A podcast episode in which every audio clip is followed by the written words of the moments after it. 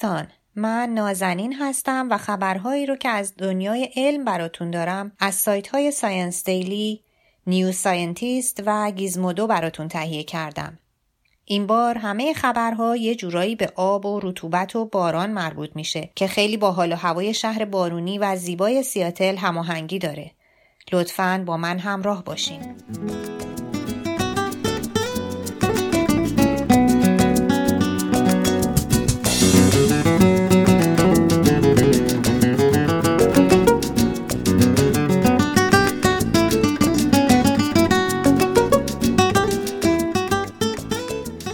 کاهش توانایی جذب آب توسط خاک بر اثر تغییرات آب و هوایی.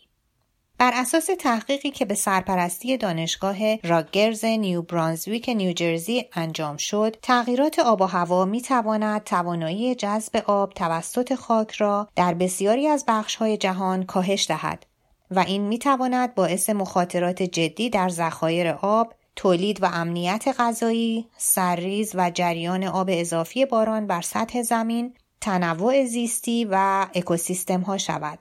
دانیل خیمنه، دانشمند خاکشناس و پروفسور بخش علوم محیط زیست در دانشگاه راگرز میگوید از آنجا که الگوهای بارندگی و سایر شرایط زیست محیطی بر اثر تغییرات آب و هوایی در جهان در حال دگرگونی هستند، نتایج تحقیق ما نشان می‌دهد که تأثیرات متقابل آب و خاک در بسیاری از نقاط جهان با سرعت زیادی در حال افزایش است. او میگوید پیشنهاد ما اندازه‌گیری جهت، شدت و مقدار این تغییرات و گنجانیدن آن در پیشبینی پاسخ اکوسیستم به تغییرات آب و هواست. آب موجود در خاک برای ذخیره کربن ضروری است و تغییرات خاک می‌تواند به نحوی غیر قابل پیشبینی بر سطح دیوکسید کربن موجود در هوا تأثیر بگذارد. دیوکسید کربن یکی از گازهای گلخانه‌ای کلیدی مرتبط با تغییرات آب و هوا به شمار می‌آید. نفوذ باران در خاک یا جاری شدن آن بر روی خاک مشخص می‌کند که چه مقدار آب برای گیاهان وجود دارد و یا چه مقدار آن تبخیر خواهد شد. تحقیقات نشان داده است که میزان نفوذ آب به درون خاک همراه با افزایش باران می‌تواند در طول یک یا دو دهه تغییر کند.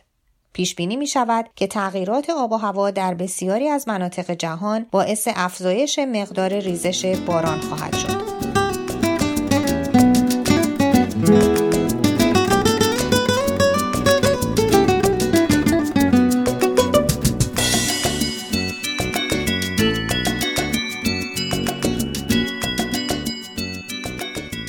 ربات یا ماهی پرنده. محققان کالج سلطنتی لندن رباتی ساخته‌اند که می‌تواند خود را از داخل آب خارج کرده و تا بیست و شش متر در هوا پرواز کند. این ربات صد و شصت گرم وزن دارد و می‌تواند برای نمونه برداری از اقیانوس‌ها مورد استفاده قرار گیرد. این ربات حتی در محیط‌های ناهموار می‌تواند با وجود موانعی از جمله یخ در مناطق سرد و یا قطعات شناور پس از وقوع سیل به داخل آب رفته و از آن خارج شود. ربات ماهی پرنده دارای یک باک کوچک است که با استفاده از آبی که ربات در داخل آن قرار می‌گیرد پر می‌شود. منبع انرژی این ربات نیز کاربید کلسیم است که در مجاورت آب گاز قابل احتراق استیلن تولید می‌کند.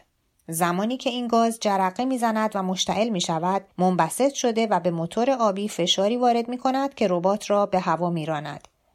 این ربات می تواند با پر شدن دوباره و چند باره از آب، چندین مرتبه به داخل آب رفته، نمونه برداری کرده و سپس در هوا به پرواز درآید.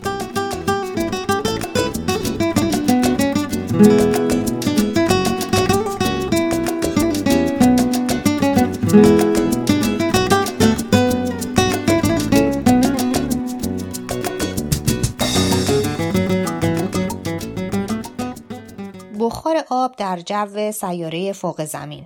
ستاره شناسان برای نخستین بار در جو اطراف یک فوق سیاره صخره‌ای بخار آب مشاهده کرده‌اند. جالب توجه این که این سیاره در منطقه به اصطلاح قابل سکونت ستاره‌ای خود قرار دارد و احتمال می‌رود دانشمندان بتوانند در این بخش از کهکشان راه شیری به دنبال نشانه‌های زندگی فرازمینی باشند. دانشمندان کالج دانشگاه لندن با استفاده از تلسکوپ فضایی هابل تحقیقی بر مبنای طیف‌نگاری جو سیاره کی دو هجده بی انجام داده‌اند که به کشف مقدار قابل توجهی آب در جو این سیاره منجر شد. این محققان میگویند پیش از این نیز مقادیری بخار آب در ابر سیارات گازی مشاهده شده است. احتمال اندکی وجود دارد که این سیاره اخیر یک ابر سیاره یخی شبیه به نپتون یا اورانوس باشد، هرچند احتمال اینکه یک ابر زمین باشد بیشتر است. ستاره شناسان توانسته‌اند تنها بخش بالایی اتمسفر این ابر سیاره را مشاهده کنند و این در حالی است که اندازه آن دو برابر و جرم آن هشت برابر جرم زمین و تراکم آن شبیه تراکم مریخ است که سه برابر یک ابر سیاره گازی هم اندازه آن است. بر مبنای این دانسته‌ها محققان بر این باورند که سیاره کی دو هجده بی احتمالاً سیاره‌ای صخره‌ای و جامد است که ساختاری شبیه زمین ما دارد. ویژگی جالب ابرزمین‌ها آن است که به احتمال قوی این سیارات کاملاً پوشیده از یک اقیانوس عمیق سراسری هستند.